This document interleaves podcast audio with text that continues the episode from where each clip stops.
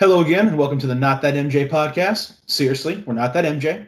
We are part of the Uplift United Podcast Network, and I am your host, Matthew Dvorak, joined as always by my co host, Jeremy Dramaku.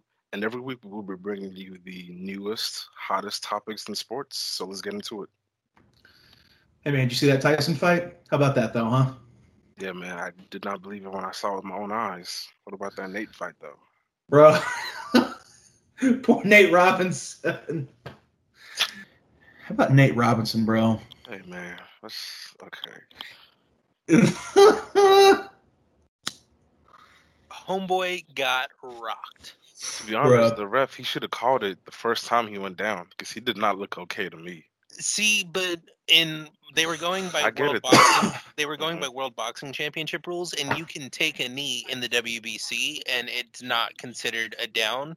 And as long as you're up before the ten count, if you go all the way down, they have no right to call the match. And he signed Okay. off on those rules. So, Mhm. like, it was it's a it was a legally sanctioned WBC match between him and Jake Paul because Jake Paul's a WBC athlete right now. Uh, so he was like in a sanctioned match. It wasn't like how Tyson and um, Jones Jr. was considered a vigorous exhibition where they were making full contact, but they weren't wearing face masks, basically because they're both in their 50s, and that's the only way that the California State Athletic Commission would authorize it.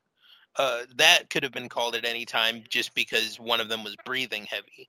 But Right. the other match was like an actual licensed match. Like Jake Paul now goes 2 and 0 and jumps up the rankings by quite a bit because he fought these two matches. Oh, good. Didn't I they call that bullshit? Didn't they call that Roy Jones Mike Tyson fight a draw too? They did call the Mike Tyson Roy Jones Jr. fight a draw, yes, and Mike Tyson very clearly won that fight. Not just that, like y'all, y'all gotta stop putting these bullshit pay per views out just to make money. Hey, it Like- works though, man. It's business. Big business, right? Absolutely. it is though. People tuned in. I tuned in. Bro, but like if you're gonna put a match on like that, give me a win. Give me a, a definitive conclusion True. here. Don't give me don't put these two old ass dudes in the ring, which admittedly they'd still both whoop my ass. I'm not gonna lie. Oof. Don't put these two old ass dudes in the ring for us to pay a hundred bucks a pop for it, just to call that shit a draw. Give me a give me an end, please. Agreed. Like I didn't watch any of it, but the fuck, man. I mean, just to jump in though, you saw how much bitching Roy Jones Jr. did when he got his ass saved with a draw, saying that he was the best boxer of all time. Can you imagine if they'd actually given Tyson that W? I mean, they just should have. I don't. I don't. I don't know. Like I said, I didn't watch it. I didn't because I was at work. Or no, I wasn't at work. I was doing something. But. Ugh. First thing I really want to kick off with though is the NBA drafts. Oh, I'm so glad we're on the same page today, man. Oof.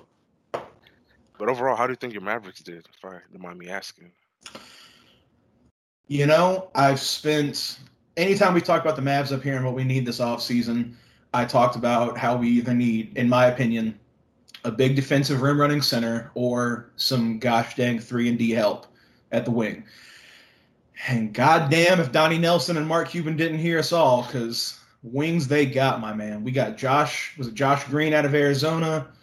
Uh Tyrell Terry, who was a sneaky good pickup in my opinion, could come out to be the steal of this draft. Um, we got.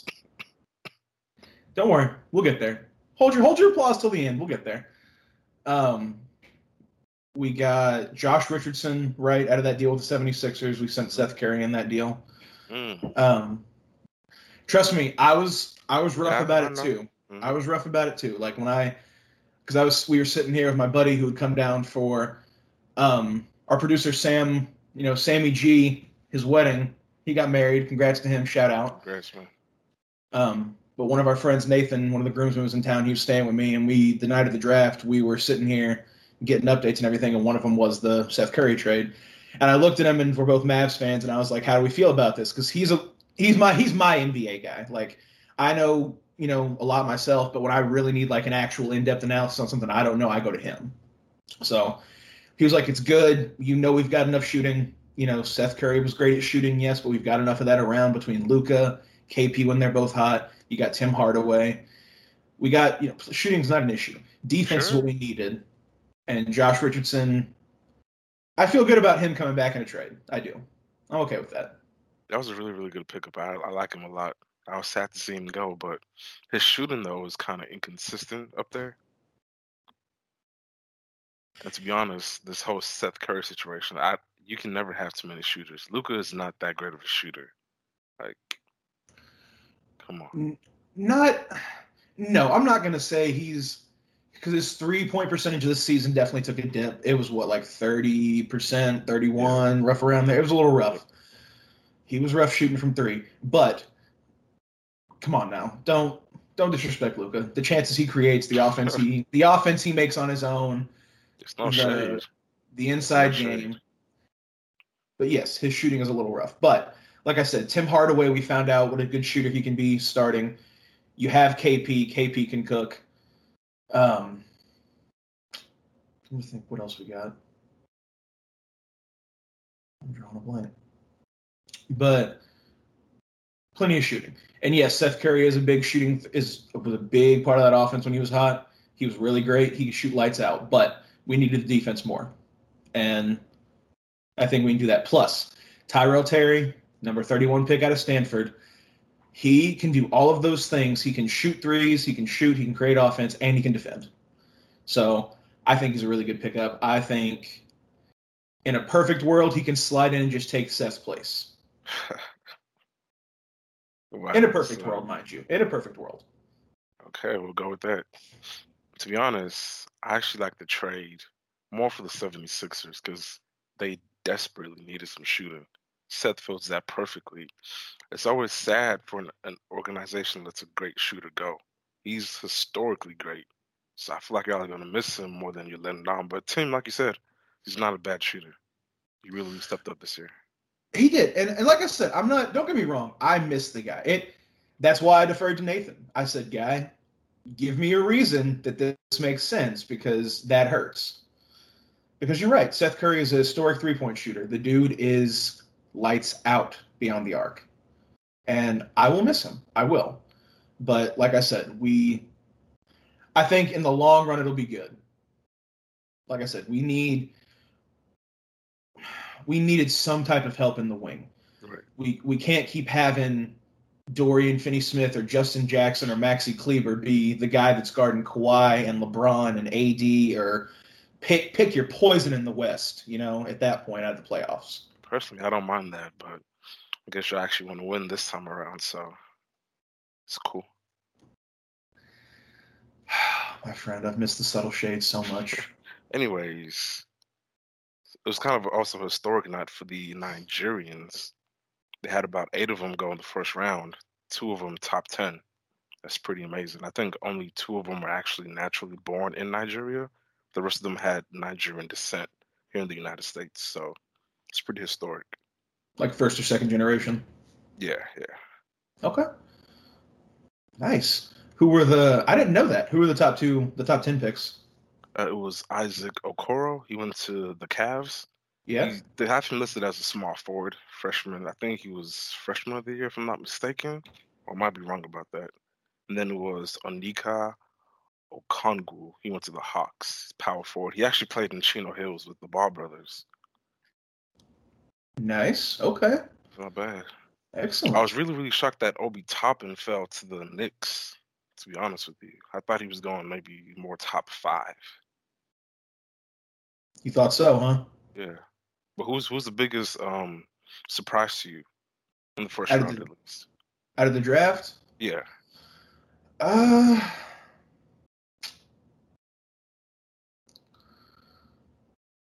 Nobody I was really surprised. Um, you know, the first three went about as expected. It was Anthony Edwards, James Wiseman, LaMelo Ball. Um, I don't know how LaMelo fits in Charlotte. I'm not positive that he does. But I guess we'll find out. Michael Jordan just signed, you know, that great superstar Gordon Hayward to that four-year, hundred twenty million dollar deal. So Got to get it how you can, man. Mike making those money moves. Yeah. But to be honest, for me, the Bulls drafted Patrick Williams. Because I didn't really hear much of him. They said he has an extremely high ceiling. His measurables are almost comparable to LeBron, like 6'8", 225 or whatnot. If he can grow into that and mature his game, might be really, really sneaky pickup. But still surprised he went before. I mean, Obi. You still had Deni Avdija, the Israeli. I'm surprised he fell to number nine to the Wizards as well. That's a really, really great pickup for them.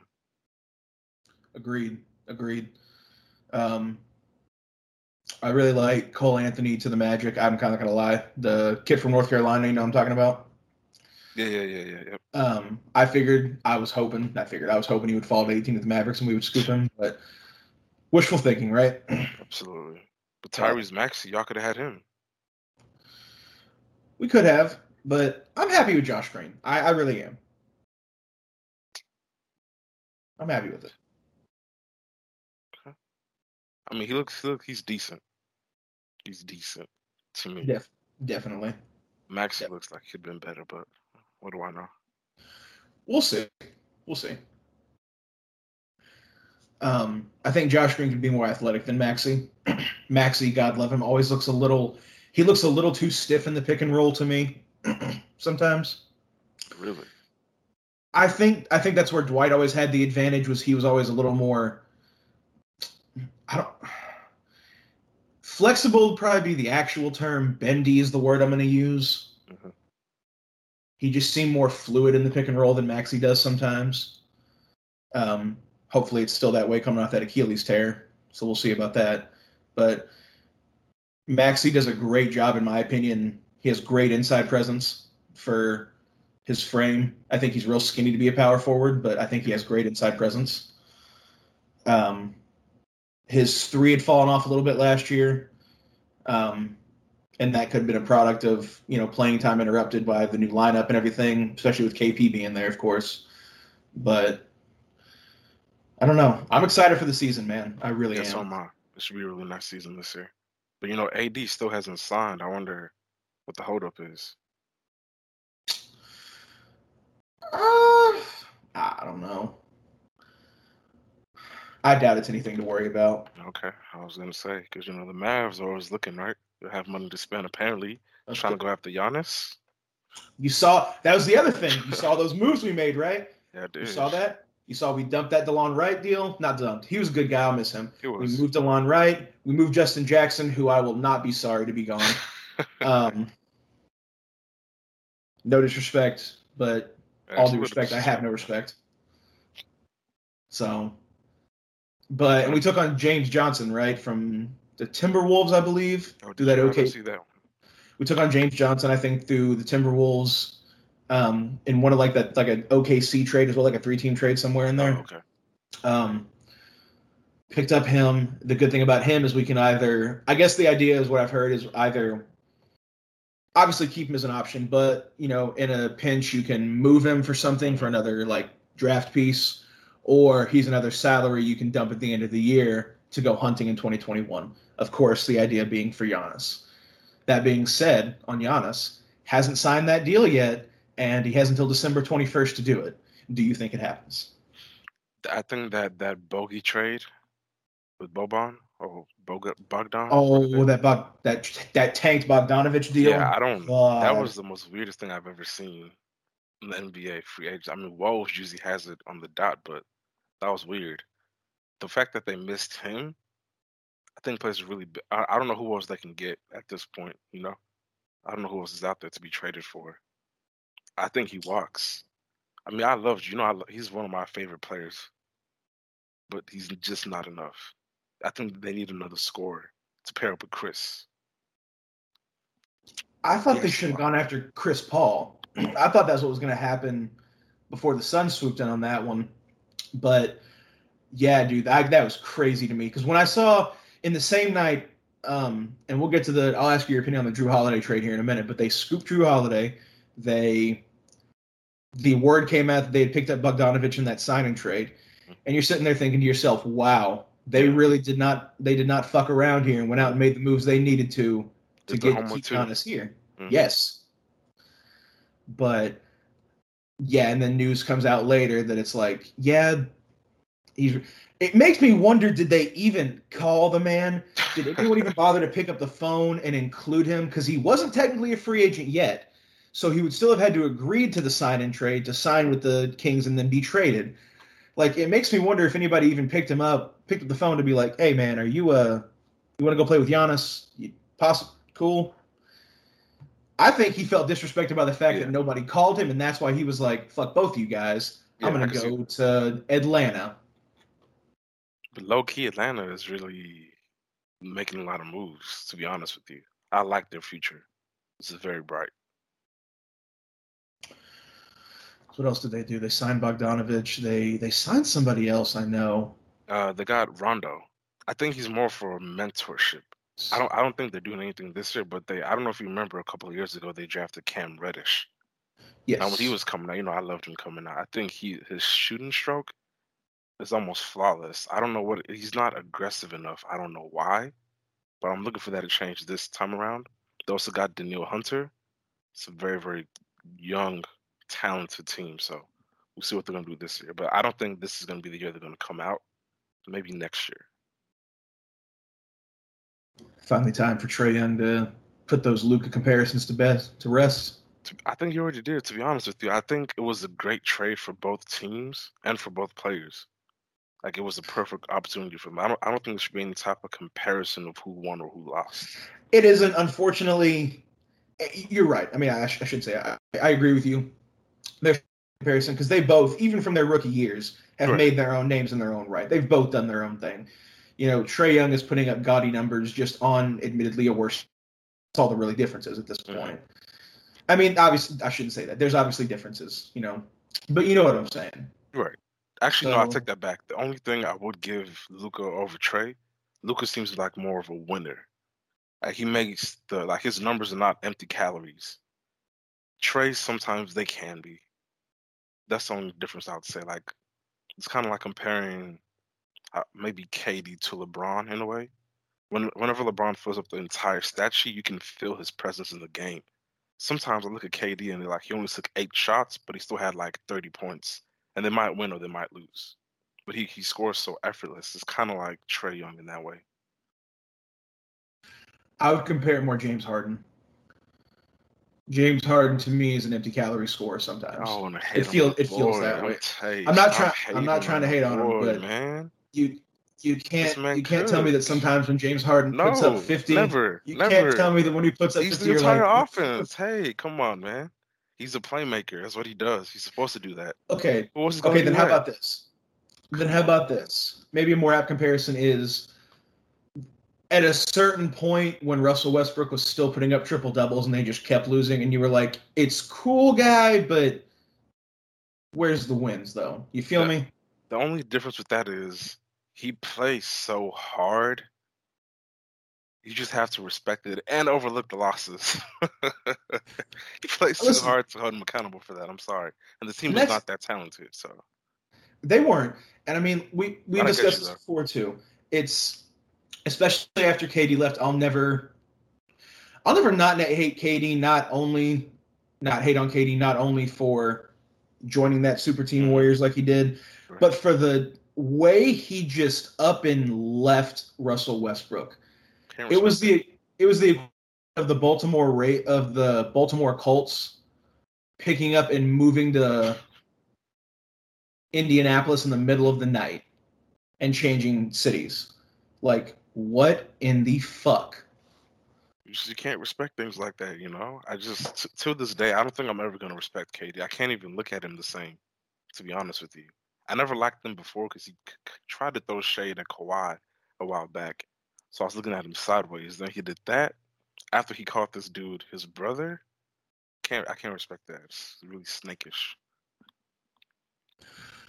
And it's just the cascading to me it's just the effects of everything around it that happened because of it because you got to remember Westbrook only signed that massive extension because he thought KD was going to be there.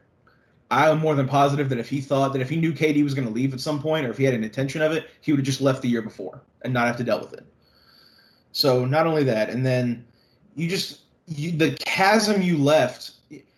Remember all those reporters sticking a mic in Russ's face and saying. Why did KD leave? What did you do that made him leave? Remember that? Yeah, I remember. Yep.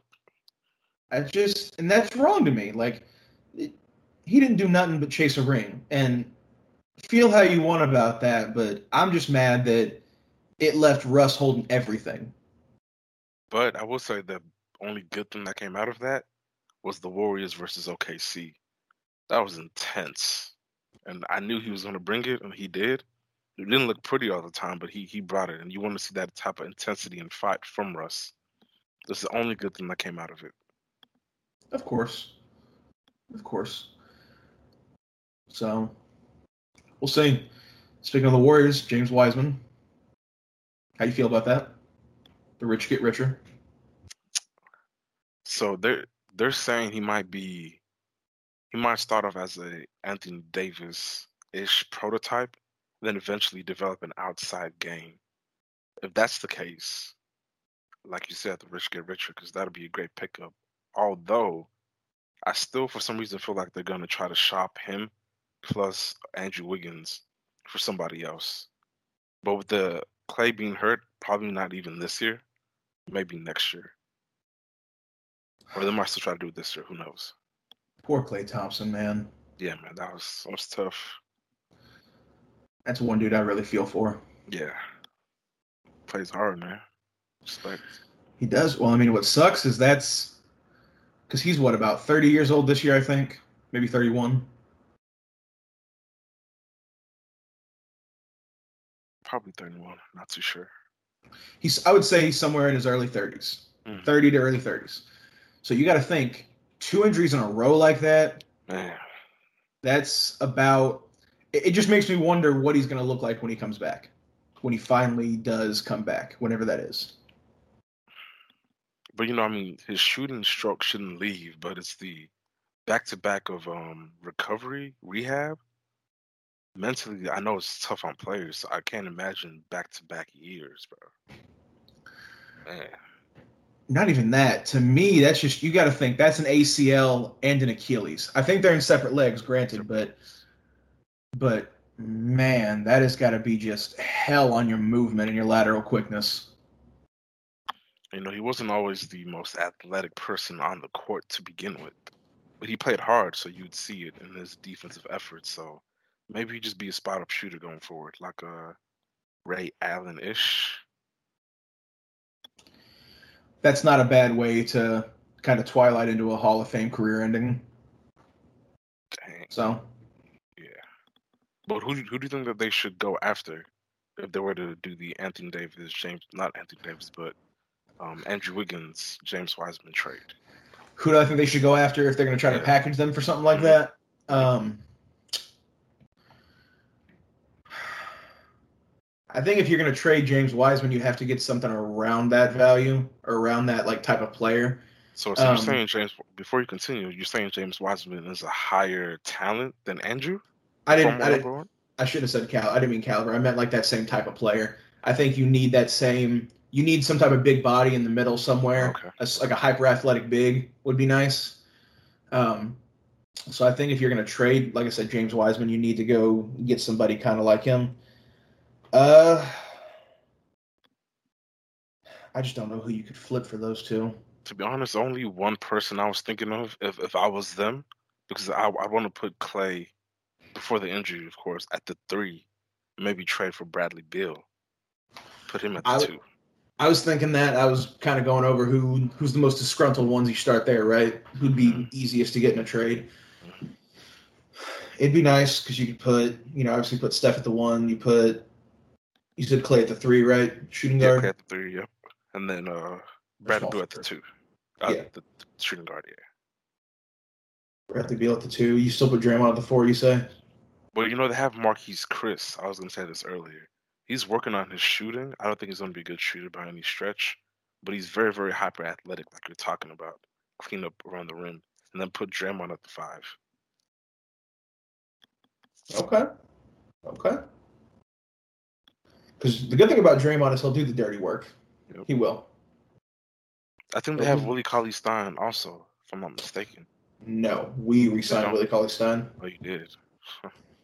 Because they did have him last year. We um, before the trade deadline traded him for a second round pick, or traded for him. We gave them a second round pick for Willie Cauley Stein, and then we re-signed him to a two year, like eight million dollar deal this year. Okay. So But you probably didn't see, but the Spurs actually got a decent pickup. who? Devin Vassell. I, he's really linky, right? They have him listed as six seven, small forward. For some reason, he reminded me of KD when it was not as linky or as skinny, but his ceiling to me looks pretty high. Got some muscle on him. Work on his uh his physical approach to the game. I think he'd be nice. It's a good pickup. Okay, very good. Um, y'all gonna trade the Marcus Aldridge yet, or what? You should let that let that deal run its course? That's like one of the most saddest things that has happened to that organization, in my opinion. Because I thought we were getting Portland, LA, because he was a monster, and ever since he came over here, it was just downhill. It's like he's retiring almost. I don't even know who would want him in this day and age. He doesn't like shooting threes. He can. I don't know who'd want to pick him up. Nobody. I just want to tease you about it. just want to throw that one back in your face for a minute. So, I'm gonna, gonna go back to something earlier in regards to the Giannis deal. How do you feel about the Jrue Holiday thing? How do you feel about that trade? per- perfect for what they were looking for. Because my problem with um Bledsoe was every time we got down to the playoffs, he's a good defender, but he played really small and he's already small. And for some reason he wasn't able to score all the time. He couldn't really create his own shot. He wasn't getting others involved. So he's exactly what they needed at the at the point guard.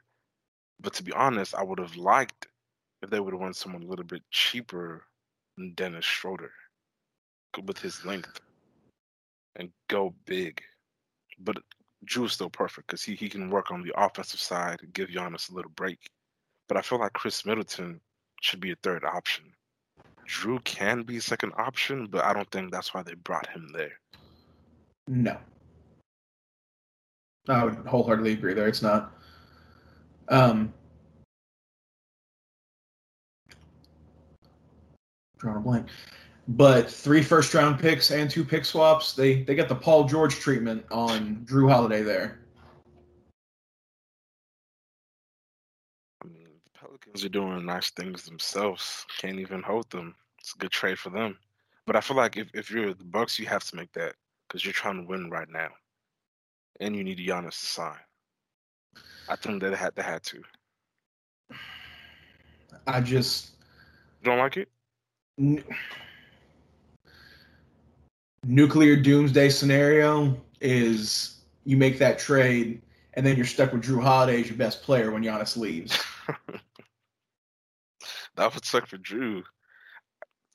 I really I don't want him to leave, but they do they need one more person. And I don't know who they can get at this point. That uh, Bogdan trade would have been perfect for them because he can create his own shot. He's a bucket getter. I like him a lot. And then Khris can be your third wheel, and you still have Jrue. They can really make some noise finally in the playoffs. But I mean, even if uh, they, they don't get anybody else, Jrue can still score and he can facilitate and he can defend. If I was him, I would stay. Honestly.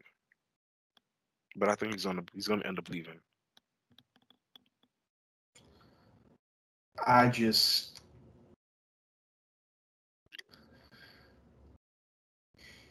I don't know because you can always he can always not sign by December 21st and still sign like a max deal with Milwaukee after he enters free agency again. Yes.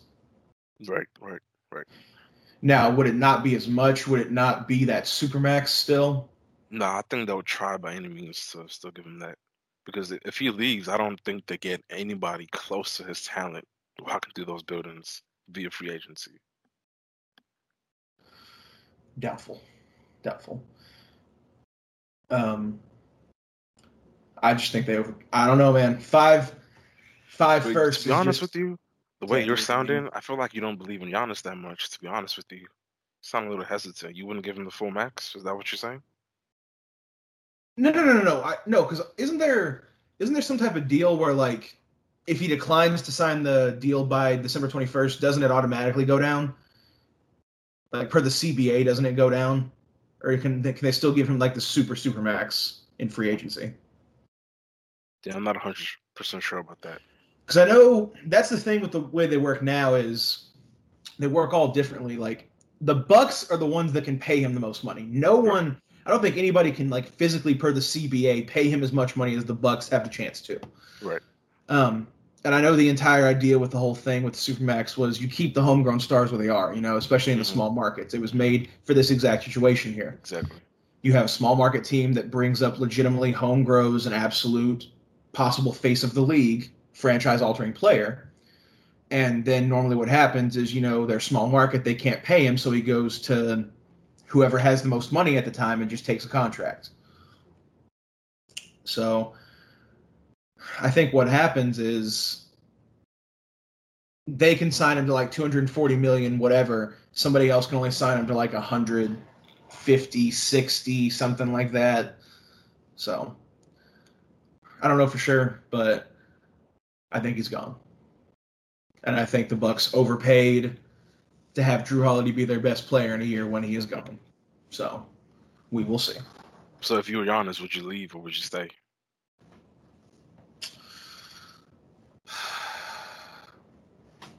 If I was Giannis, Uh-huh. I would. If I was Giannis, I would not sign this deal this year, and I'd run it back one more time throughout this season, see where you get, and evaluate from there. If I get another second round exit, dip. Okay, but you know, in all fairness, I love Giannis, but hey, they're kind of losing also because you're not coming up as big as you used to. Granted, you could use more help around you shooting wise, but at the end of the day, you have to go and get it. You got to be the guy, right? You have to, honestly. And that's fair. Um, I'll credit you that. That's fair.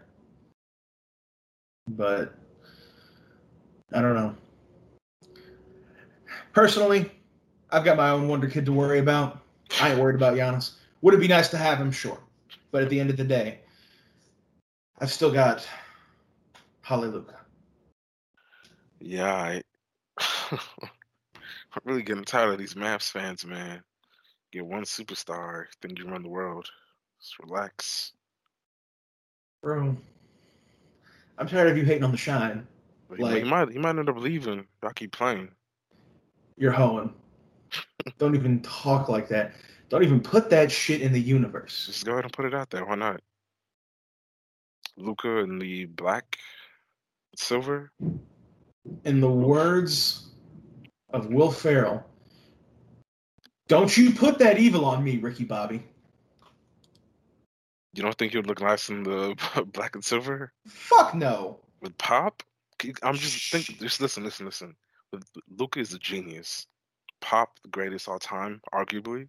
Put those two together, it's like having Ginobili ish talent on steroids.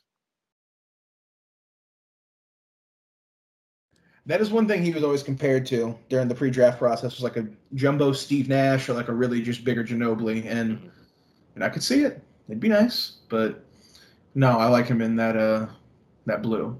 I like him with Rick Carlisle. I like him in the AAC. Do you feel like they should have kept Dennis, the little flashy point guard? Smith Jr.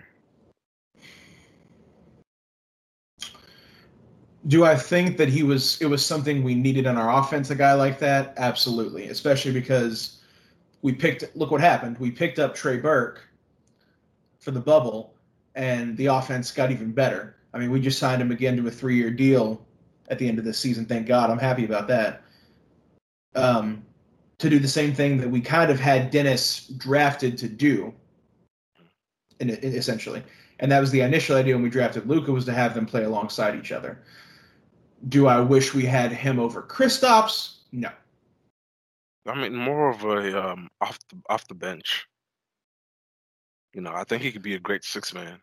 Yes, I can agree with you there, hundred percent. I would have loved to see him off the bench. Um, because I think you're right. He would have done great leading like that second unit, kind of like how Seth Curry used to lead the bench off, you know, coming off. I think he could have done that. Or even the way Ginobili was moved to the bench. This is that's what champions do. You know, They do what has to be done. absolutely, man. Sacrifice. That's true. That's true. Um, so we'll see. But no, I think Luka is good right where he belongs.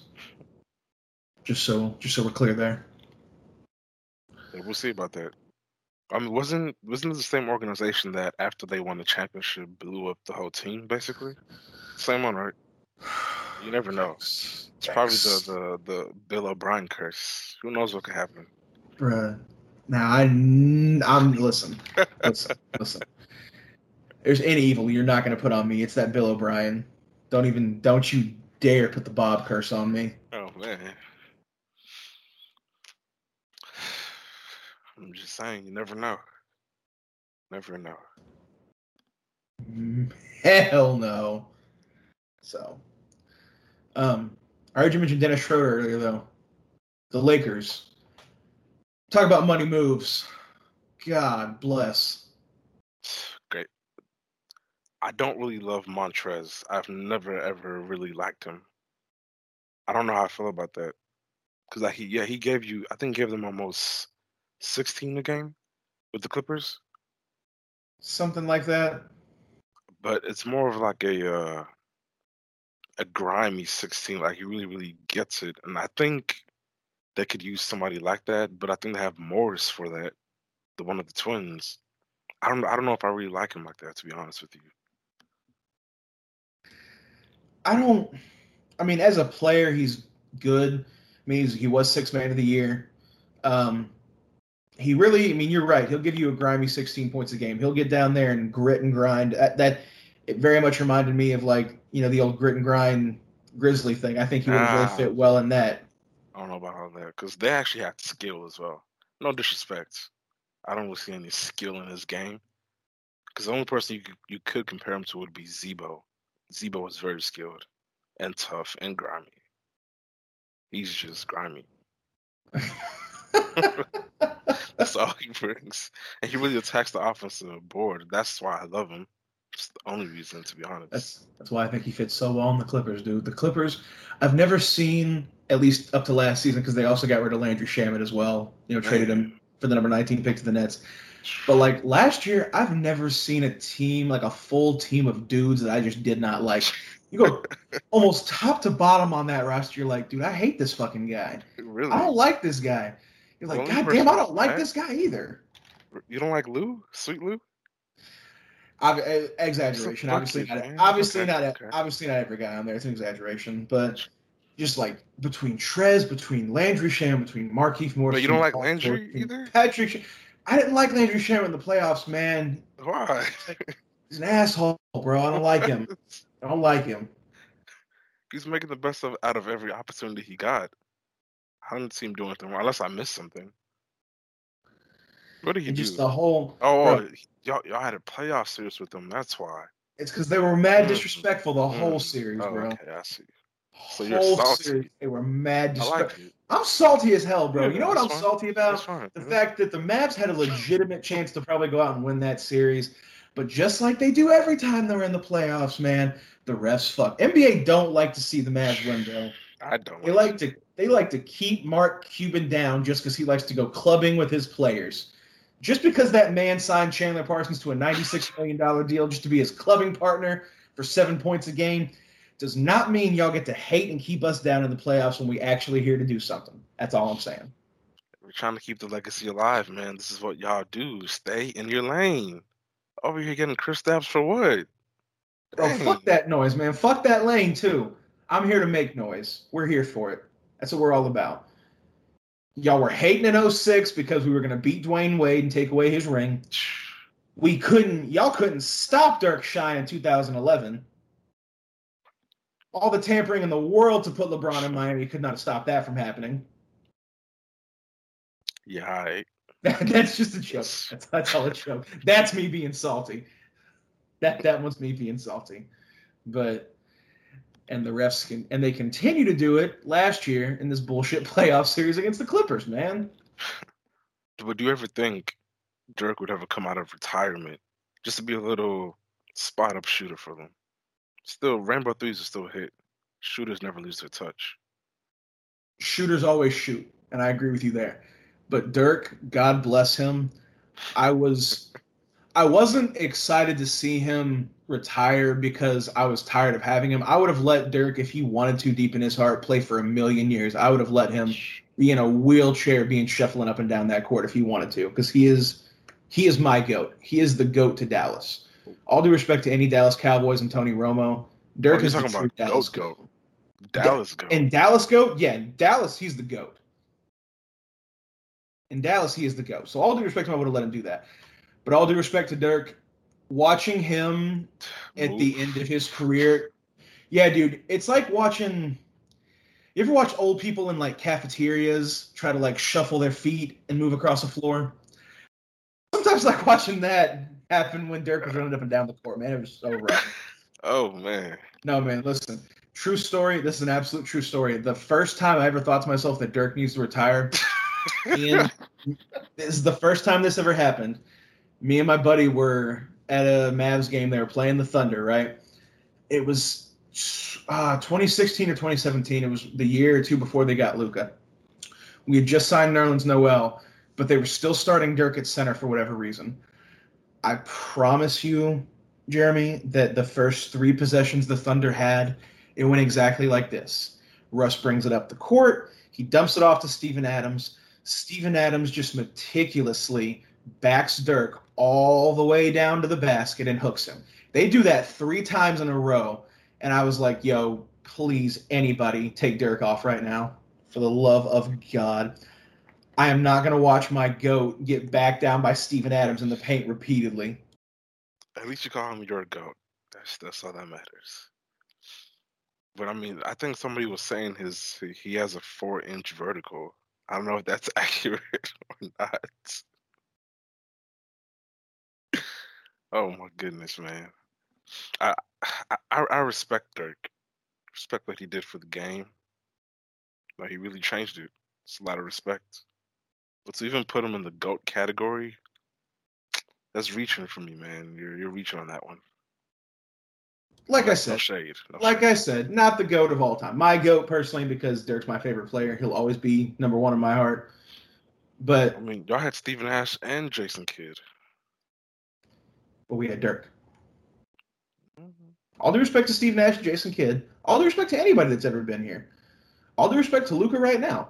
We had Dirk. So okay, let- let's say Luka brings you a title. Does that change your mind? Say what now? Say again. If Luka brings a title to Dallas, does that change your mind? Uh, it would, yeah. Listen, I also, deep in my heart, kind of think that by the end of Luka's career, said and done, he'll have overtaken Dirk as the not only as the goat in Dallas, but as the best Dallas Mavericks player of all time, which will be quite an accomplishment if he does it. I mean, the goat of Dallas, like you still have Dak, still got Zeke the Freak. Hey, it's a really big title, bro. If you're gonna put any Dallas Cowboys in there, let's start with somebody with it with I'm just saying. yeah. Thank you. I'm just saying, man. As our producer Sam would like to say, Aikman would like to speak in the walk-in. So we'll see. That's fine. He can speak in the walk-in. But the city of Dallas has chosen. We renamed the goddamn street in front of the AAC Nowitzki Way. That man is the Abraham. That man is. Oh, would he be Abraham Lincoln or George Washington? Pick your favorite president on Mount Rushmore, and that's who Dirk is on the Mount Rushmore of Dallas sports. Just like that. To be honest, okay, I feel like you're forgetting one big name, and I think he has to be there, or at least considered. Has to be DeAndre Jordan. It's like the biggest. I don't know. I don't know if it's a fu or just y'all got pantsed. Why do I bring you here to troll me? I don't know, man. You need it. I'm being realistic here, man. I had fun with that. That made my summer. Bro, I cannot tell you how mad I was and upset. Not not only did we miss out on him and we signed that money to Wesley Matthews instead, we could have had DeAndre Jordan, Lob City DeAndre Jordan in his prime, and we ended up paying Wesley Matthews $80 million. Not to even discuss that, though. The fact that he literally got held hostage in his house by Chris Paul and Blake Griffin. Yeah, that's different. That is That's commitment, man. Y'all don't have that. It's, it's Yeah. a different game out here. I'm saying y'all need to stay in your lane. Y'all are not committed to win. You don't do what is necessary. were the Clippers committed to win then either, Jeremy? Were they? Eh, At least it was Lob City. You got to do something if you're not winning, right? And where did that get them? Uh, 30 for 30 in a couple years. That'll be. extre- I know you're gonna be interested. Remember, had they had a little um situation with Blake in the in the locker room and Chris Paul. Whenever he went back to, oh no, that was Houston. The Chris Paul and the Clippers. I'll only be interested if they intermittently cut it with Chris Paul State Farm commercials and Blake Griffin Kia commercials. Hey, Blake is actually hilarious. Have you seen some of his stand up? He has stand up? He does, yeah, he does What? stand up. You don't know that? Wow. He's actually a really funny guy. I like him. I respect it. I respect it. I liked I liked him in his Kia commercials, all the ones where he like goes back to his former selves, like his younger selves. Always remember him dunking on his 11 year old self. He's like, "Don't wear jean shorts, bro." I, respect his evolution though, because he was he was just a dunker for a while, and he really really grew his game. Got a lot of respect for him. He's really talented, high key. He is. I mean, he had to though. Like he when when dunking was the only thing, it was great when your entire team was built around that. But you know, DeAndre Jordan left, Chris Paul left. When you were the only dude left in the Clippers, and there wasn't much around you, you kind of had to develop a mid range jumper. You have to wear that shooting sleeve for a reason now. Is what I'm saying. No, but he's done even more than that. He he can facilitate a whole team. Hey, y'all was sleeping on him. I just feel like the poor dude got sent out to Detroit for his career to just kind of die. Yeah, yeah. I thought they were gonna get LaMelo. That would have been a little bit more interesting to me. Then him going to Charlotte. Yep. Because I feel like he fits a need. Because the Charlotte still has Devonte Graham and Scary Terry, so I don't know how that's gonna work.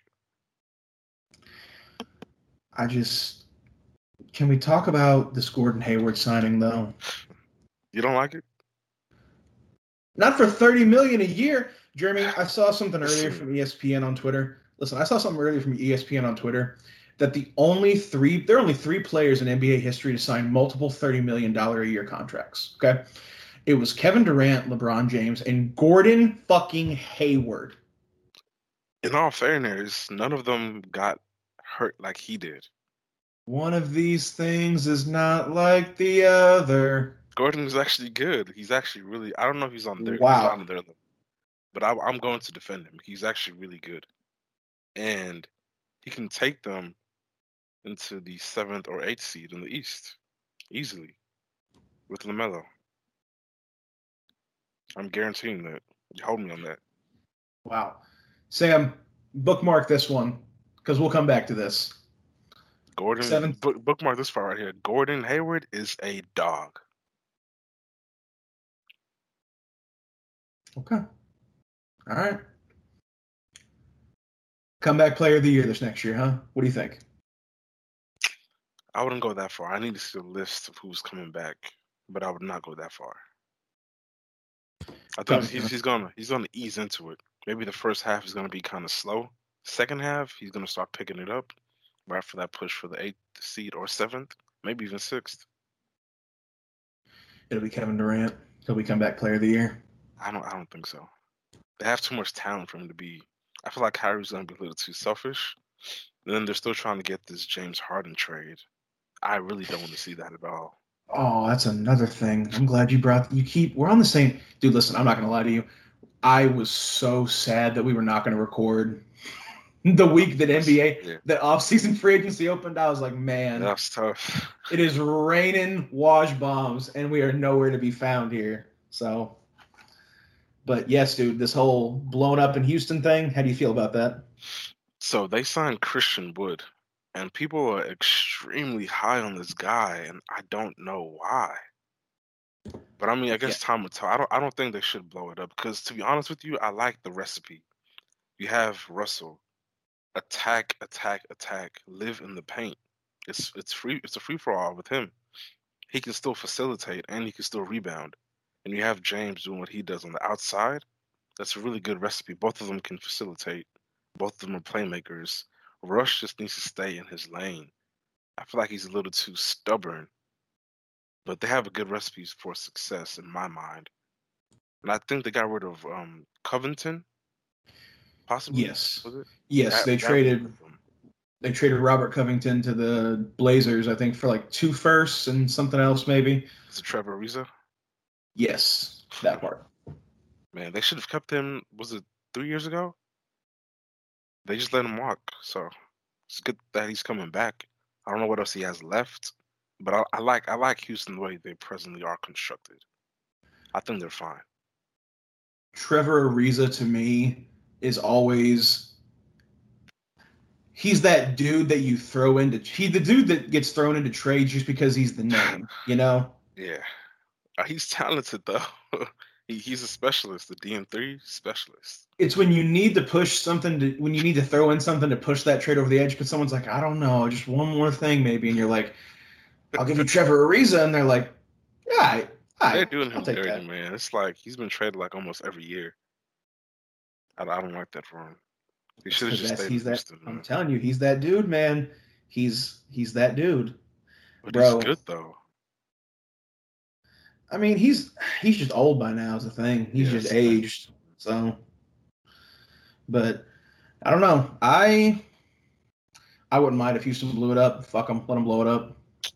Oh, you're scared. That's what it is. Scared my ass, bro. Houston is Houston is the one team in the West that I do have no fear. I have serious. every every confidence in my heart that if we met them in the playoffs, we would take them in a series. I'm not saying we'd sweep them. I'm not saying it'd be necessarily easy, but they're the one team that I have every confidence in the world that we could beat in the playoffs. The problem is you don't respect James Harden, and that is going to come back to bite you.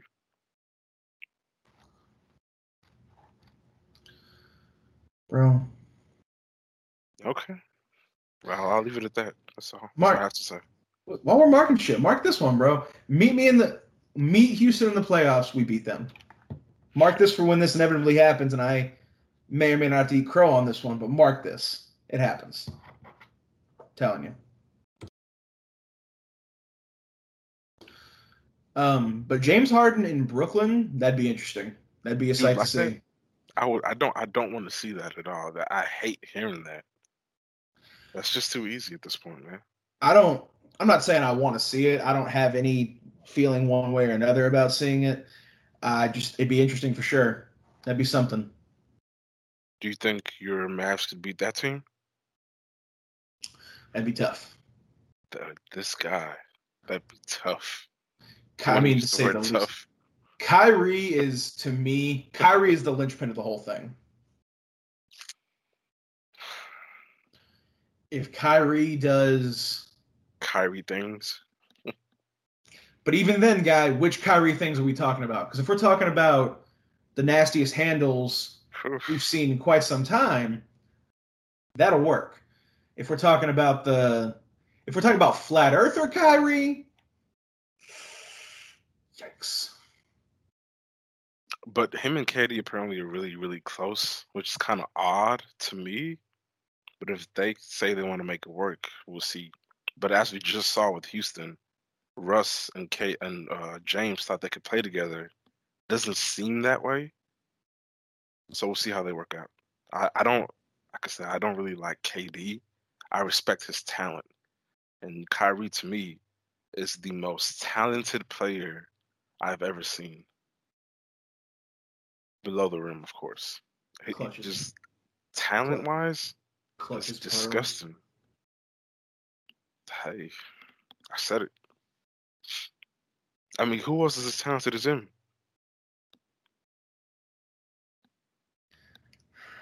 You're baiting me. into- This is this is a trick. I'm not gonna be baited into this. I'm not not gonna be baited into this. it's not a trick. I mean, handles, shooting, shot creation. The only thing you could knock him for is his facilit- f- facilitation. Like That's actually being able to run the offense. Yeah. That's literally it. Oh, but I don't know. Like I said, it, it depends on which Kyrie you get next year. If you get the Kyrie that'll be a smart ball handler and not try to not try to force his way into the shine, essentially. The fact that both of them worked it out to go there, I think they have an understanding. They had to. Well, you, I mean, you've seen that picture of them talking at like the All Star, the All Star Yeah. break and everything, right? You know, God, I love how much tampering goes on at the All Star break. It's my favorite thing about the All Star break, to be honest. But, but anyways, tampering, air quotes, tampering, allegedly. But let me ask you this question though: How do you feel about the Jayson Tatum and Jaylen Brown leading Boston? I like it. I don't. I don't mind it. I think they're a great young duo to build around. Um, you know, Jayson is your Batman. Jaylen Brown is your Robin. Uh, they just paid Jayson Tatum too, didn't they? Yeah, they did. Gave him the max deal. Um, I love it. I love it for him getting paid. I love Jaylen Brown got paid too. I think last offseason. Yeah, So I like it for both of them. I think they are a really good team who can. I don't know exactly what they need. I think they're still missing one or two pieces, but I think they're like right there. See, I always thought they were trying to get Steven Adams, and I thought that's exactly what they need, like a throwback big. Someone better than like Enes Kanter. Enes, man, he's just he's not a defensive rim protector. He doesn't really play big at times. Offensively, though, he will crash the boards, and he'll give you, you know, 15 points maybe in the paint.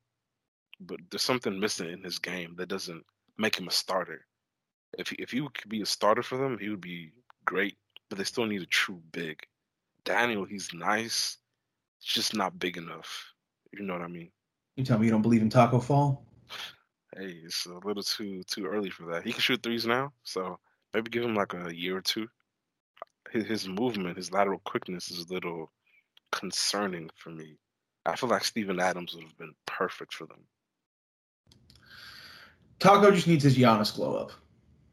Oof, that's actually terrifying to think of. Like I just just on the frame. I mean, not even necessarily the same skill set, but like you know, like how Giannis was real, just like That's just Bro. I don't want to think about that. That'll be how he's like seven. six, dude, or maybe not Oh, seven six, but he's huge. Yeah, I think seven six. He, he is huge. To put on fifty pounds of muscle, he's already kind of. He wasn't as skinny as Giannis. That'd be terrifying. I don't know who wants to go in the paint. This is gonna be all jump shots. Yeah, I've got. I see him. game. I see him listed here at seven five. Holy, Hey, That's too much. How tall is Chris Kristaps? Seven four? three seven three, I think. Nah, that's too much. He he needs fifty pounds of muscle. Take his He's- MVP level. He's been adding on ever since he, He has. Ever since he got on with Dallas in that trade back last year at the beginning of last year. He's been he's been adding the muscle on slowly but surely. Like I think he's just always in like always in there crank, which is what he needs. Cranking the weights, he needs to put on that upper body. He needs to put on that lower body. We need muscles around those knees, along with like duct tape and holy water. But you know, Yeah, be careful with that, man.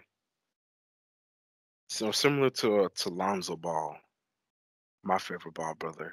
I like him. Just can't teach passing. I was a believer in him. That's all I have to say.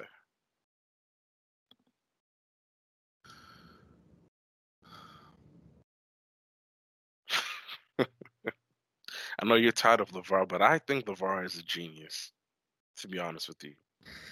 I, some things were questionable, of course. At the same time, I respect him a lot, actually. Almost, almost proud of him, but I'll use just respect for now. He was a visionary. I have mixed feelings about the man. I don't. It's not that I necessarily. I don't hate him. I don't got any hate for him because the more I thought about it when it was pointed out to me, really he's he's a good dad. I mean, Mhm. great dad. He that's just having love a lot of love for your kids. Um, and you know, I I do always admire the confidence the man had. I mean, he boldly, proudly from day one went out there and was like, "My kids are the best. They'll sauce all of you. Like I I have the best kids in the world to play this game." And I can and I can respect the confidence in that. I can respect the the love and everything there. I think he went about it the wrong way. That's debatable, and I'm not gonna argue that he did everything perfect, but I almost feel like might be a sneak peek into to my future. Anyways, as you were saying. Hey man, we talked about it. He's gonna be the kid's gonna be a quarterback, right? Of course, of course. Quarterback or we're playing NBA. That's it. What are you gonna train him up to be? Point guard, floor general. It really just depends on his size, but probably point. Okay. Yeah, we'll see. So overall, all of that being said, overall, who won the who's won the offseason? I mean, I normally wouldn't ask this question this early in the offseason, but considering that we're only going to get about three weeks of it in total before the season starts in training camp, who's won the offseason? It's gonna be a big surprise to you, but personally, 76ers are hey, Daryl Morey, that's my guy. He's doing everything perfect. To be honest with you. He got three pretty two really good shooters. And then Tyrese Maxey in the draft. Moved Al Horford. Ah, It's, it's perfect, man. I, they still have Tobias. Ben is going to be coming back. That's really going to be a championship team in my mind. They just need a closer. Hopefully, someone, I think Doc possibly could get into Embiid's ear, get him to actually lose some weight so we can see him in his truest form. Because I don't think he's ever been in shape any of the years he's been back. And I don't think he's been fully healthy. I think hopefully, if he can start eating right, taking care of his body, he could probably be an all-time great big. I'm talking Hakeem great because he's the most talented big in the league in my mind. Yes, You really think he's been? You Yes, think he's over been? You think he's been out of shape that long, huh? He the has time? the whole time. I'm s- bro. Look at the way he walks and runs. You can tell he's tired all the time. Yeah, I mean, you got to keep in mind though. He, I mean, he. You're right. He's been hurt a lot. He's been He's hurt been his lot, bro. first. He's been first two years. Yeah, His rookie year, he was hurt and out of the draft. He was hurt the next year after that. Like he didn't even get any playing time until his third year in the league. Yep. So and then when he did that, he was playing like every other game, which was throwing him off as well. He never really got into a rhythm. Then after he got, I think his fourth or fifth year, he was finally able to get a little bit of a starting role, but it wasn't, it wasn't his full coming out party. In terms of his physical fitness, I just, I think he has to be taking care of himself. It's probably the African food, to be honest with you. because he's from where? Uh, I think he's Cameroonian yes. Congolese. No, I think it's I think it's Cameroonian. Yeah. Because I think what was it another NBA player went there? Was it? It wasn't Lukan Mute. It was the other one with the with the Rockets. I forget his name. Oh, I don't remember. No, no, no. It was it was Lukan Mute. You sure? Yeah, that was him. That's I was gonna. I was thinking Senegalese, but I think that's uh, who was that dude that used to be on the Wolves? Gorgui Dieng, him. Oh yeah, I think it he was actually pretty good. I thought he was gonna be better than what he turned out to be. He wasn't too bad. Th those Wolves teams for so long are just weird, man. Dude, it was so funny to me on this offseason seeing Ricky Rubio Oh man, work so hard to escape the Timberwolves, and then it came full circle and he got traded back. Oh, he's actually a good player. He's not bad at all. It's just you know, he didn't fit in too much wherever he ended up staying. I think Utah. I would have kept him. instead of um, Conley because Conley hasn't really gotten to where he's supposed to be yet. I don't think Conley's ever going to be the same after all those all those injuries. It's tough, man. It is. I mean, it. Your body takes wear and tear, and it'll just it'll change you, man. It will. I mean, just after a certain point in time, your body just physically is like, yo, we we can't we can't do this anymore. I think the biggest one was Derrick Rose. Of course, he's the most. I would agree. He's the most famous example of. And it's sad, man, because his body wasn't even fully developed yet. Scary. That dude won MVP at what, 20 years old? 21, something like that. That's scary. And then just rushing back, man. You got to take care of yourself. Can't be pressured. Similar to KD. Marshawn Lynch said it best, man. Take care of your mentals. Take care of your chicken. Exactly. So, and I agree. I love this. K. I love that KD is just like, yeah. He they he literally signed that contract, and they were like, yeah, this first year is just a dummy year. I'm I'm rehabbing this whole time. Y'all making me do shit. and they're like, all right, yeah, yeah, it works. We'll see how it goes for them, though. They have a really talented team around them. It's really, really deep. Almost like the um, Clippers of the East. Do you like Landry Shamet going there? I love him. Right? He's he's an excellent role player. He could potentially be a really, really decent starter. Agreed. I mean, as much as I as much as I don't like the guy sometimes, he was one of those he's one of those dudes that if you had him on your team, you'd really appreciate him. Mm-hmm. So, because he can shoot the ball well. Go ahead. I was going to similar to um, Pat Pat Beverley. I know you like him a lot. That's your guy. Yeah. Mm-hmm. That's I'm telling you, that's a lot of the Clippers. Just a lot of those so. dudes on that team were just like like like the Morris, like Marquise Morris is like, bro, if I have you, that's great. But if I'm playing against you, God, you're getting fighting, on bro. Nerves, exactly, man. you have to fight. Oh, my goodness. So, how do you feel about Chris Paul to the Suns? You think that actually helps Devin Booker and DeAndre Ayton? I actually think it will, especially Devin. Just take some pressure off of him. You know, let him kind of float around, get some more easy buckets and then DeAndre, I think he can really, really be top five bigs. So Chris Paul might help him unlock something within himself. I think he's going to help the offense definitely. That it's a really interesting team. I'm really, really curious to see how they're going to actually play well together. And did you see uh, Kelly Oubre?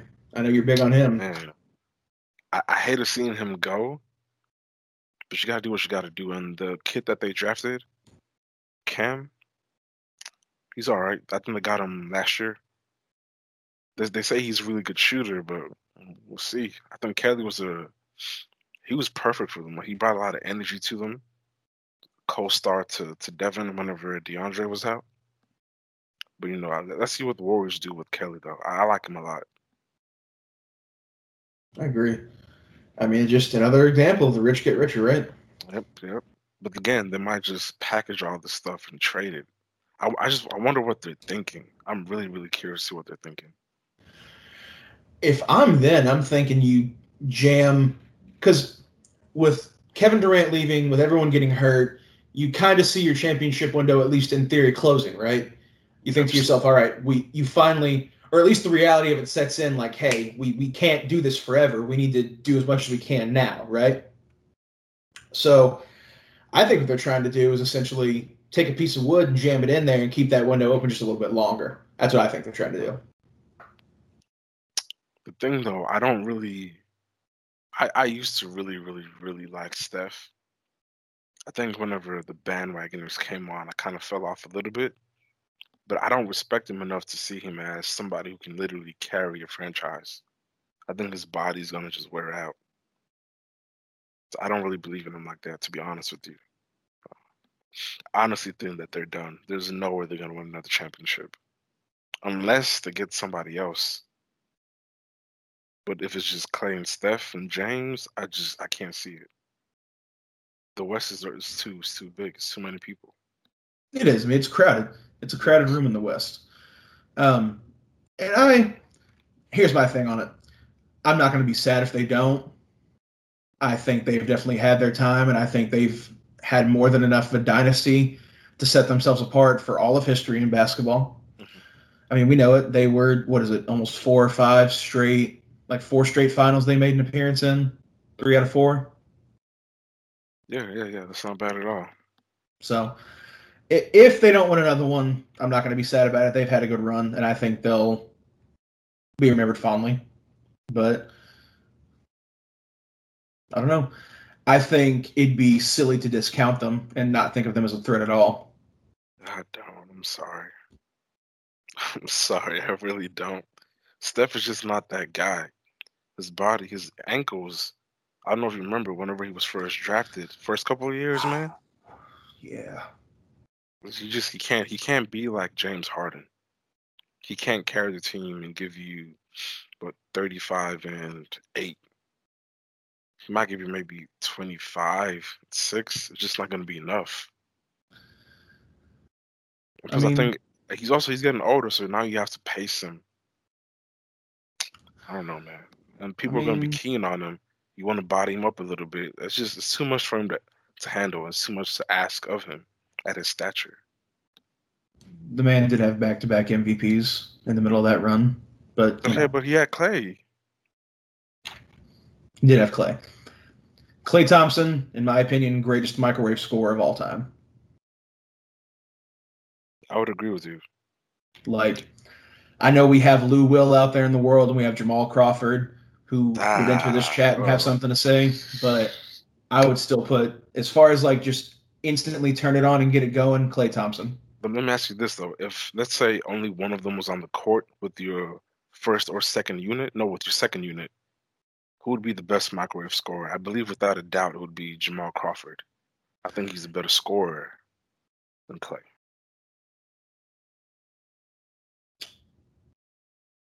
I would agree with you only because Jamal Crawford has handles that and he has experience in that role. He's his his entire career, you know, has been six man of the year leading the leading the kind of second unit on offense. I think Klay Thompson, while again, I still think he's the best microwave scorer of all time. I think he benefits a lot from, like, gets a lot of benefit from that by playing with guys like Steph Curry. He played with Kevin Durant. Playing in the offense he did, it mm-hmm. gave him all those opportunities. Jamal Crawford, a lot of time, was leading. Remember the long time he led the Clippers bench, oh, yeah. and then he was leading like Phoenix and Sacramento and just wherever man, the hell he ended up. Yeah, wherever the wherever the hell he ended up, man. But professional scorer is what they call him. Yeah, dude, he's he's a walking bucket. And that man has an entire like I believe he probably dudes like that have an entire black book of like everyone whose ankles they've taken in in the game. I wouldn't be surprised. I feel like he can still play. That's the thing. Like, ooh, I'm not gonna lie to you. That last uh that last Dirk home game against the Suns, when he was just cooking and cooking, and I was like, please someone tell this man to not ruin Dirk's last home game, please. Please. Hey, I'm sorry, man. When you get on the court, just want to go home. That's it. Oh, so I thought it was something. But yes, I would think out of all those guys, Jamal Crawford is probably the best leading a bench, but it just purely turn it on and go. It's Klay. The man had 38 points in a quarter. You, you can't can't ask anything else out of that. You can't. Man's had. Go ahead. He had 60 points on 11 dribbles in one game. It's ridiculous. To, actually, to be honest with you, if I had to take somebody when they were at, at their absolute hot hotness, I would probably go with Klay, even over Steph. whenever Klay gets hot, he's the most dangerous to me between both of them. I think Klay is the better shooter. I think Steph is just so ballsy in his game. Like pound for pound, I think Klay is, uh, is has the better shot, but Steph Curry is just so ballsy with his game. You got to think he ushered in the entire era of we're taking like three steps back and then shooting the three. Yeah, he did. Like Larry Bird did it before it was cool, but Steph ushered in the entire age where he made it cool. So I think the man will he's not afraid to put up any shot on you at any time from anywhere on that court. No, he's not afraid at all, in my opinion. So, Um, so you're saying Klay's the best shooter of all time? He's the best shooter I've ever seen, at least that I've ever seen play. Okay. And all the time I've been watching, he's the best shooter I've ever seen. So I would agree with you to be honest. I've just never. It, it's so the catch and shoot threes are just so effortless. They It- are. I. He's almost like a robot out there sometimes. You ever notice that man has like no expression on his face ever at all?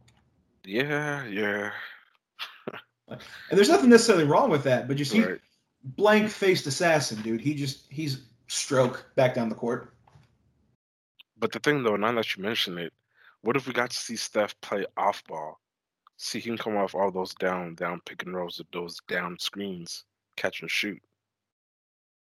That might be different.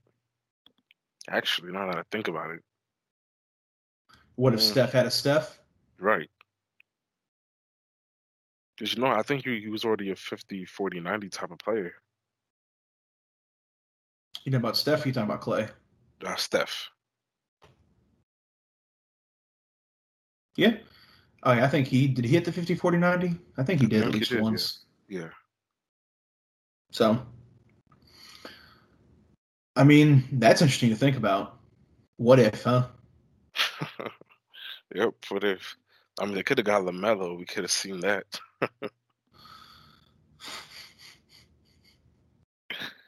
hey, you know. God, what a small ball lineup that would be, man. God. Mm. Running Draymond at the five. Who are you putting at the four at that point? Fucking you find somebody, man. Just you know, foot. You can put Andrew Wiggins out there at the four in that lineup, bro. God. actually, I put LaMelo at the four. To be honest, he's six seven. Melo. I like that. I like to see that uh, Melo re-signed with the, the Blazers. I respect that. Because you didn't respect him earlier. Uh, never. I remember. I I, didn't. remember all of it. I, I know. I remember the slander was real. The slander was hot and it was real. And this is true.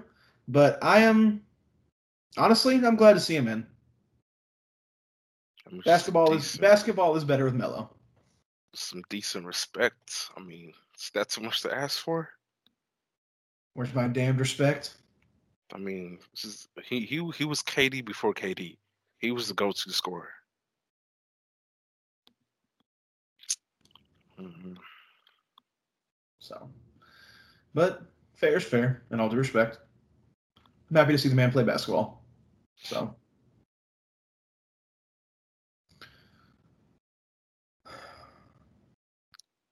how about your boy Maradona though? Oh man, yeah, yeah, yeah. I wanted to touch Rip. on that. Rip to a legend, bro. This year has been an interesting one. One to definitely remember. I'm fucking tired of it, bro. Oh my gosh. Done with it. I'm sick of this year, man. It it bro. Definitely rest in peace to Maradona though. That's one of it's crazy thinking he's not here. He had such a lively personality about him. Like he made everything look fun. For real. And he, He has some swag. Like I like his old man swag too. Like it was, the, when I first got the notification, it said he was having brain surgery, but it wasn't anything major. Like weeks ago, a couple of weeks Yeah. ago, right? Yeah. Right. And then a couple days ago, it was like he dies. It's like And I heard they're investigating the um the the, The surgeon, doctors, I the think, doctor. right? Yeah, yeah. From my practice, I don't know, man. This this like you said, man. I'm really over this year myself. I, I've learned a lot. There's been some good times, but the losses, or maybe it's supposed to be lessons we're supposed to learn. It's tough. Like, bro, you remember the? Do you remember that Kobe died this year? That was this year. That was this year. That's how we started 2020. Was we lost Kobe, and it has felt like 17 lifetimes and a million years ago, and that was all still in this year. I, I'm, I'm sick of it, bro. They, they can't. 2020 can't keep doing this to us, man. It just wanted to get over. But the, It the thing it is, we're thinking 2021 is going to balance it out.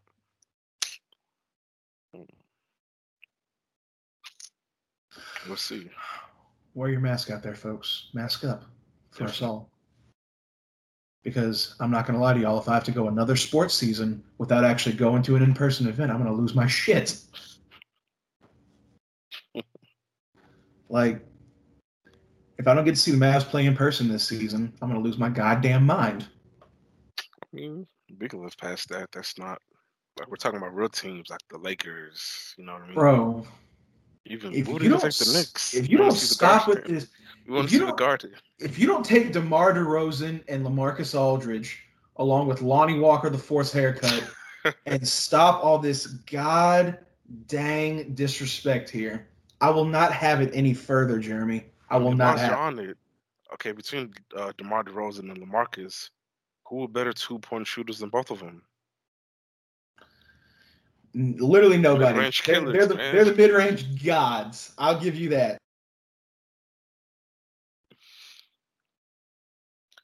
If basketball didn't have a three point shot, DeMar DeRozan would be Kobe, fam. He would be fucking Kobe. I'm telling you. That's a fact. That is a fact. The saddest Like- part is I never really liked him over Kyle Lowry, to be honest with you. I respected his game, but I didn't think he was better than Kyle. I didn't think he was better. I thought they worked well together, but I just it- it's what I always thought. I knew the man. Like I I always thought to myself, tomorrow you just you can't shoot the three. You don't shoot the three. Mid range, God, but where's the three ball?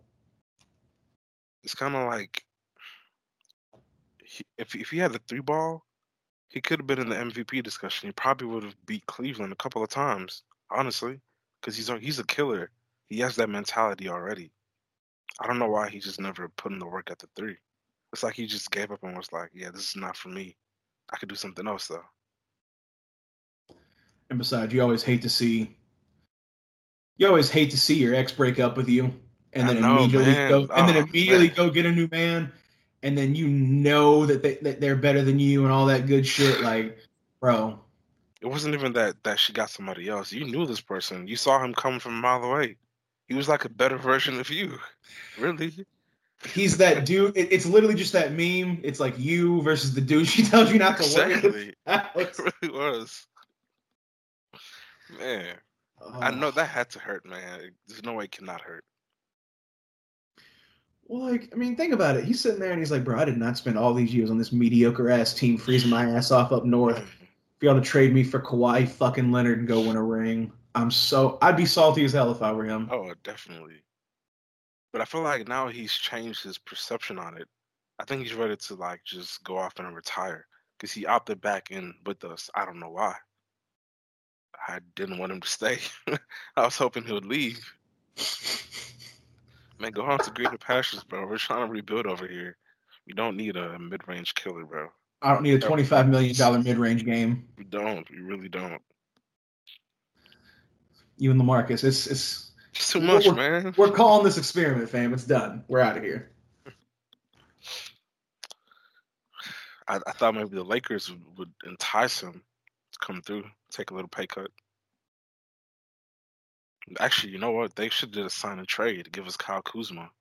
Let us flip You- that. Your dreams, dude. Why not? In your dreams. I mean, he's a better third option. Could you imagine that though? That'd be a hell of a young core. Jesus. I mean DeMar with with LeBron and AD. There's no way they don't win. He would eat at the dude. He would eat at the mid range every day. You would wait until LeBron or AD have like three guys covering him in the paint. You kick it out, and we are elbow jumpers till I die. It's butter. It, but it's really becoming a lost art in this game. They need to go back to it. That's why I love Melo so much, man. Just give me the ball, low post, elbow, jab step, jab step, step back, pump, splash.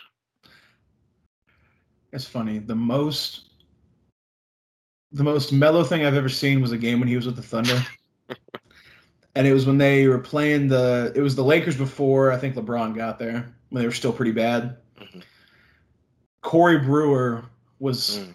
up was lined up against Melo in the paint. And Melo just like you said, he took a dude 10, 15 seconds every time, just back him down, back him down, back him down, hook, back him down, back him down, step back, sw- I was like, bro, stop playing with your food before you eat it, man, and just get this bucket and go on. It's a it's a dance, man. Y'all don't understand. It's a dance. You have to go through the process. You got to fill it out, and then you know, butter. It's kind of like it's kind of like wearing a do rag. You have to let the waves bake, and then when it's time, you can reveal it. But they have to bake. How can you go back to the basket if you don't go back to the basket, right? Exactly. But anyways, these Cleveland Browns keep winning. I don't really like it. Does that Mhm. bother you, or is it just me? Dead ass, they're the worst eight and three team I've ever seen in my life, To be bro. honest, man, doesn't doesn't sit right with me. They they're don't the, deserve it. they're the worst eight and three team I've ever seen in my goddamn life. So, like the fact that they're gonna make the playoffs, but not the Ravens, possibly, like really, I, I don't like that. Cam is Hey, not man. looking good right now, Hey fam. man, hey Hey, hey bro, I'm just telling you, it is not looking good. this man doesn't have any weapons, man. What don't y'all understand about that? Come on. Come Rex on. Burke, Rex Burkhead had the breakout game, and then he immediately got hurt afterwards. Exactly. Like my y'all are killing my guy out here, man. Y'all are really killing my guy out here. Wow. They go they go really- and three one year. I don't know, man. If do you take Trevor Lawrence or Justin Fields if you're the Jets? I'm sorry, whoever has the number one pick, you have to take Trevor. Personally, it's tough. It really is. But you you have to. He's the prototypical. You know for sure. You have to. I would agree with you. I would take Trevor Lawrence myself. Um, I think he's got. I like. Not only does he have, I think all the skills that Justin Fields had. He has the prototypical size, like you said. Exactly. Um, he can move. He can throw. He's pretty good decision making. He's got the arm strength for sure. That means he's got cannon. hmm So, um, I don't know. I got lost there, but no, I would take Trevor Lawrence over Justin Fields too. So it'll be interesting to see. Um, do you think the Jets go 0 16 on the season? I think they're hoping they do. They're probably planning on it. I would not be surprised. The only thing that would be better and more Jetsy than the Jets going 0 16 is because what is it? The Jaguars are 1 and 15, right? They're they're the other team with only like one win.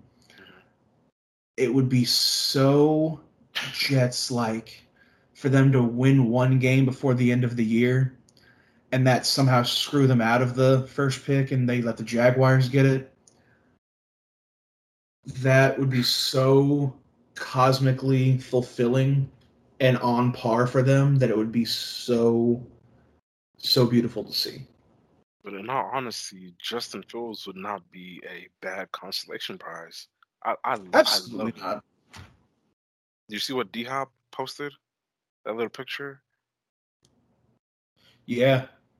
Bro, That's petty as hell. we've missed so. I love it though. we missed so much over the past couple of weeks.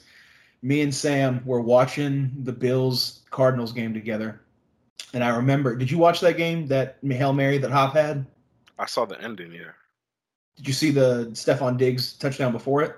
Yeah, I saw that too. That was nice. Yes, right. So we were watching that game, and when that Stefon Diggs catch happened, I was like, "Oh, that is a fucking nice way to seal that game up, right?" hmm And I remember because Sam had said, "All right, well the Bills are about to be. I think they were seven and two. He's like they're about to be eight and two, and I was like, "Give give give Kyler Murray a chance. We'll see." And sure enough, it ends with that play, and I was like, "Oh, nice." nice." Watching that live was so much fun. But then the the debate started to come about: is he the best wide receiver? The, the disrespect, man, is. I know. Listen, listen. I know how you feel about it. I know how you feel. I'm sure you felt all the same disrespect this year with all this DK talk going on, right? I mean, it's bla- it's not even disrespect. It's blasphemous to compare to Calvin, of all people, Calvin. God. Okay, no, I was referring to the Julio Jones. Yeah, to to to compare to Calvin right now is that's uncalled for. I was talking about everyone talking about like the DK Metcalf Julio Jones things. I know Julio to you. I know how we feel. You feel the same Julio about part. Julio you. It's just that that part is just idi- idiotic. He's not fluid. He's never gonna be that fluid. Julio is six four, moving the way he moves. It's ridiculous. There's no way he's gonna catch up with Julio. Impossible. I can't see that. Remember that picture I sent you a couple of weeks ago because I knew it'd come in handy of the. It was Calvin getting double covered. Yeah. Yes, bro. I've never seen that in my life. Never in my life. It's like some high school things, you know? Like these are grown men, but it's usually what you do in high school, if that. Oh my. DK is cooking early. He has got seven receptions for 118 yards in the first half. Bro, He's a freak, how about Tyreek Hill, fam? man. You know, him, he has a special category. I don't think he's a wide receiver. He's not a running back. He's what you call a weapon. Okay, that dude is a weapon. Don't limit don't limit him to one specific position. Like, just my goodness. 203, like over 200 receiving yards and two touchdowns in the first quarter. Excuse me? God. They, they said he was on pace for a thousand yards for the day. Bro, if God. Jesus. Dude, it it will never not blow my mind watching the Chiefs play football, especially Patrick Mahomes. Of course, unanimous. Like it, it just will never not blow my mind watching that dude play. He is Chicago, you really traded a pick away to move up to take Trubisky? In all fairness, he really had the great size to look for in the quarterback. That's it. In my eyes at the time. That is it. I don't know what else you saw. Not even, not even okay. And even if you want to look at Patrick Mahomes and say he played in the Big 12 at Texas Tech, it, it, it, they played to his strengths, you know, whatever you want to say about him. But you didn't want to pick Deshaun Watson either, who had been going up against Nick Saban every year for like ever at that point. Come on now. Respect was real, man. I don't I don't know why. Come on, man. Come on, bro. I, I part of me feels bad for, for Mitch, you know. Because I heard he's really sensitive about the whole situation. People talking bad about him in the organization, turning off TVs as he's working out. It's just his psyche is just shot. And he put Nick Foles in, and it's like he might be done, or he might just need a new start. Just go somewhere, Detroit maybe. I don't know. Speaking don't of blame- Detroit, though, Yeah. my guy got fired, man. Finally. It's only a matter. It was only a matter of time. It was. I was hope. I was hoping he could turn it around, but Yikes. I, he can still be really good defensive coordinator. I think. Maybe not a head coach just yet, but he should definitely get another chance. I like him. He's cool. Rocket science. I don't disagree with the. I don't. I don't dislike the guy. He's not a. He was not a very good head coach in this tenure. Not this time, at least. Nope. So, but I mean, it happens all the time, every day in the NFL. You pluck coordinators and you think they'll be good, and they don't. But it happens. Um, speaking of quarterbacks who need second chances, right? Mhm. Do you think it is disrespectful to Jameis Winston that Taysom Hill is getting these starts? I would say no, only because number one, they actually the offense looks more energized with them in there, and the uh, opposing defenses are not expecting or preparing to play him in the traditional way. So it's gonna hold them back a little bit because you, you don't know what you're gonna get out of him. So I feel like he's he's more of a team player. He's understanding. Just let it ride out. Is that about Jameis is? Yeah. Yeah, I don't think he's. I don't think he's got any. I don't think he's got any hate or anything. I just Right.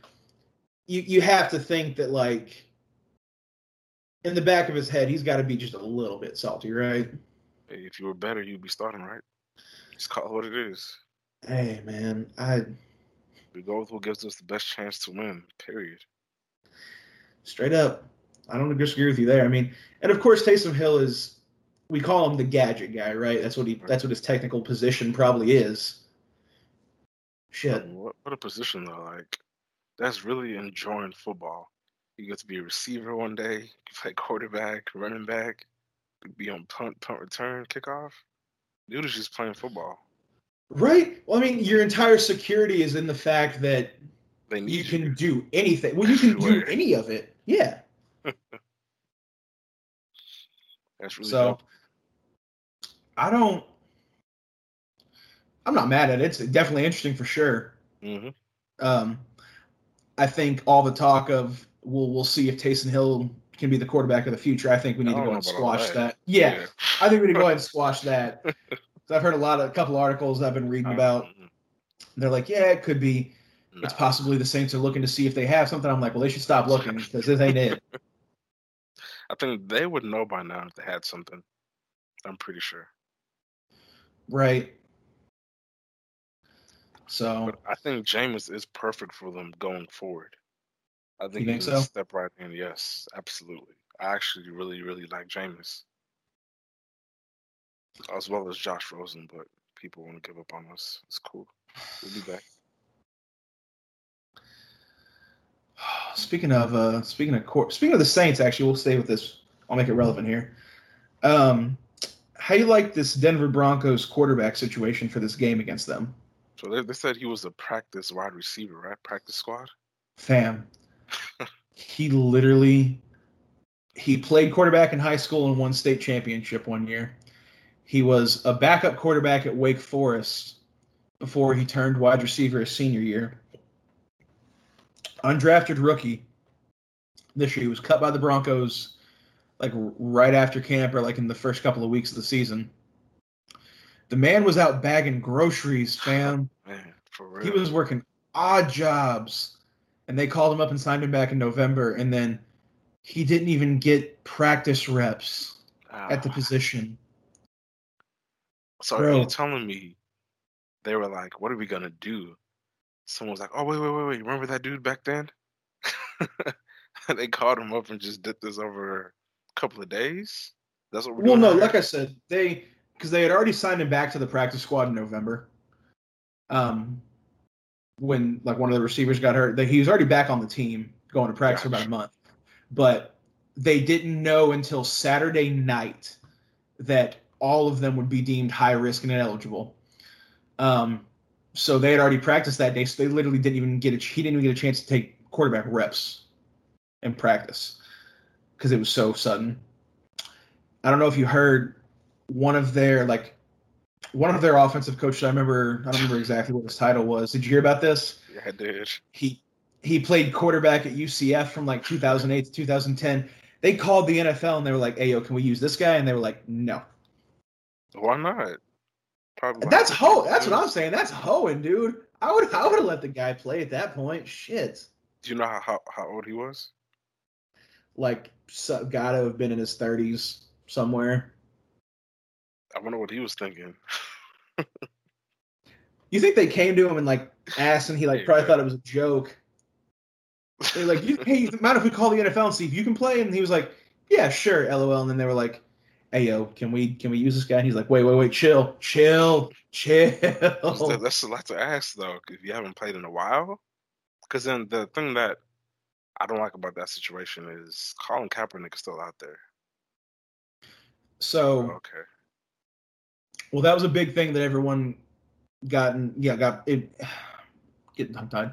His name was trending right after this whole situation, obviously, but the biggest thing, um, at least for that situation, was he wouldn't have been able to play anyways due to COVID protocol. He would have had to pass negative tests and quarantine for several days beforehand. So even if they had signed him Saturday night, as soon as they found out, at best he could have only played this week. At best.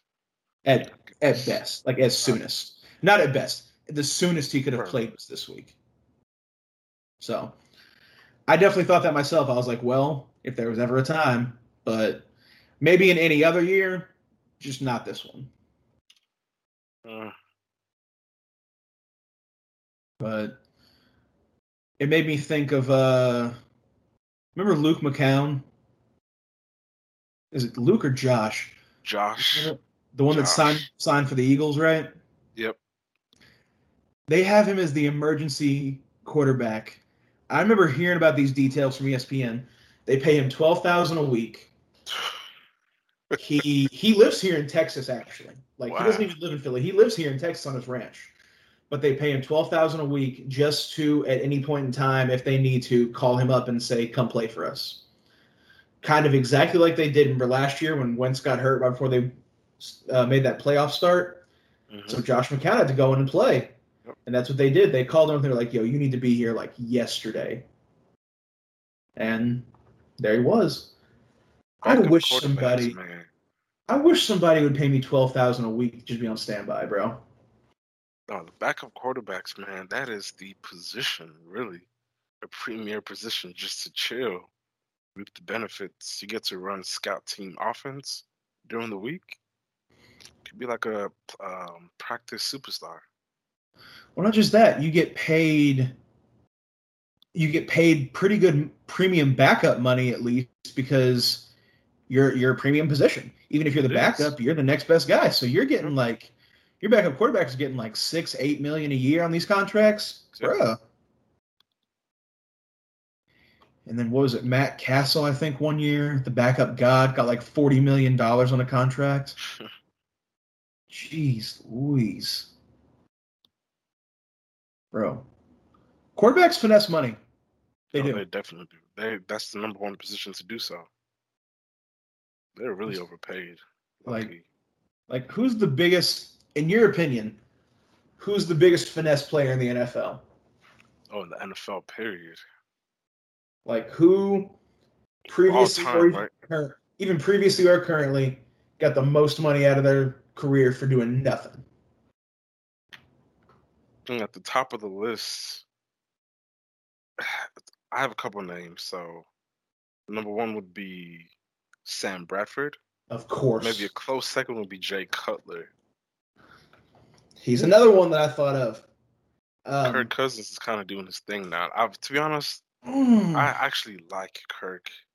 He's a nice little game manager. I actually like him. Honestly. but finessing over a hundred Oh, yeah. million in Oh. fully guaranteed contracts Oh. from the Vikings, You gotta respect it, man. It's a hustle. It's a game. bro. That's that's big business right It's- there. Let me tell you what, game. That is big business. Respect him a lot. Um, Jay Cutler, you are absolutely right. That dude finessed Chicago for so many years with the, The, most. person, I know you're gonna hate. Sorry to cut you off, but You good?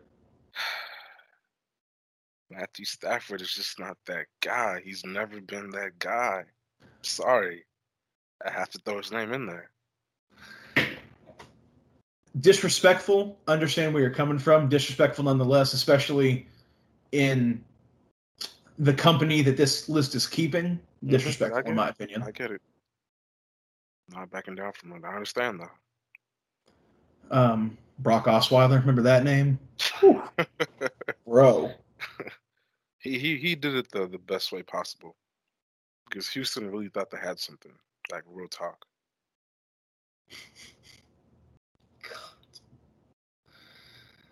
Oh my goodness. Who do you think is number one? Sam Bradford, 100%. I've never seen somebody finesse so much money for doing virtually nothing. Because even the other guys, Jay Cutler had plenty of actual just, I don't even necessarily say good years, but he had plenty of actual just years playing football for them. Kirk Cousins, like him or hate him, he's had actual just years playing football. I've never seen somebody get paid so much to have knee surgeries constantly. I wonder, man. I wonder what he's doing with his money though.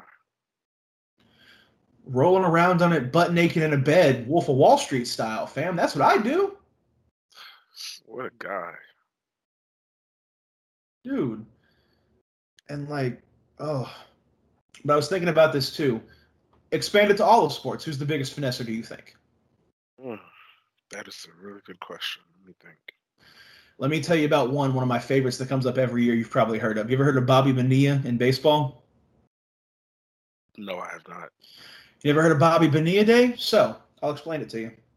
Bobby Bonilla was a baseball player. He played for the Mets in the like late '90s up to 2000. 2000, they were going to release him, but he still had 5.8 million left on his contract. So his agent, being a genius, um, convinced them to basically back pay it. Essentially, there's a certain term for it that I can't think of off the top of my head, but they basically backloaded it. So instead of paying it as 5.8 million at release, what they did is starting in 2011 every year until 2035 they cut him a check for like 1.9 million on july 1st Wow. not even kidding you every year just like clockwork july 1st the mets cut him a check for like 1.5 1.9 somewhere in that range million dollars. So over the life of that now it's going to be a payout of like 29 million or something like that.